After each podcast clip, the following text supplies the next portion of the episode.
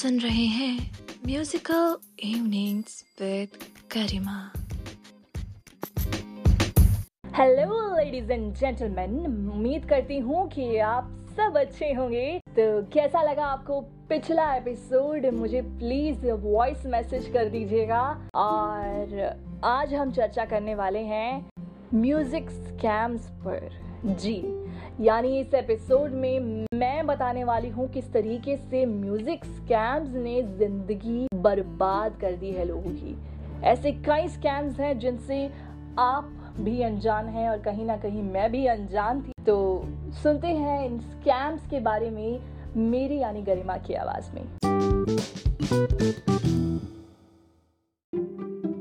आज की ताज़ा खबर म्यूज़िक इंडस्ट्री के बारे में। म्यूज़िक स्कैम्स कैसे बढ़ रहे हैं?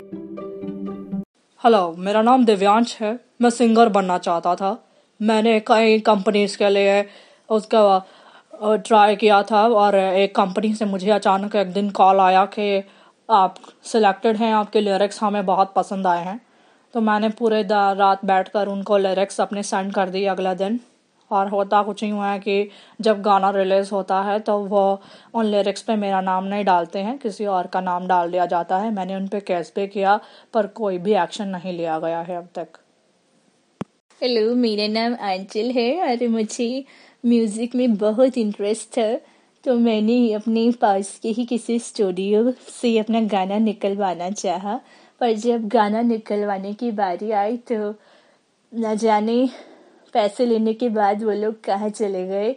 मुझे वो लोग मिले नहीं। मेरे साथ ये स्कैम हुआ है और मैं इसके बारे में आपको भी बताना चाहती हूँ। प्लीज़ ऐसे लोगों से सावधान रहें।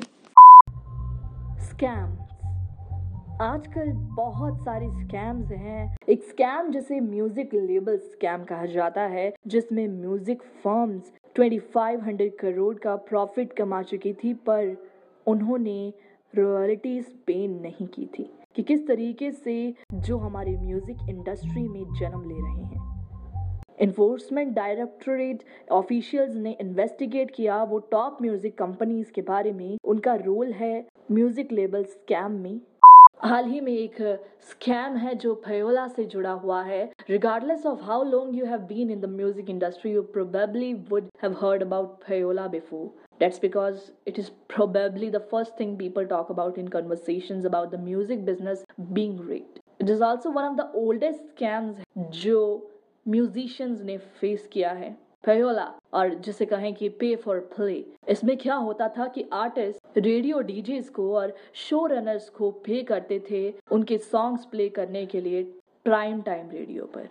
तो दोस्तों, ये थी जानकारी म्यूज़िक स्कैम्स के बारे में। उम्मीद करती हूँ कि आपको ये जानकारी मेरी आवाज़ में अच्छी लगी होगी। अगर आप और भी जानना चाहते हैं तो कृपया अपने प्रश्न वॉइस मैसेज के थ्रू एंकर या फिर स्पॉटफाई ऐप पर रख दीजिएगा। तब तक के लिए अपना ख्याल रखें। Bye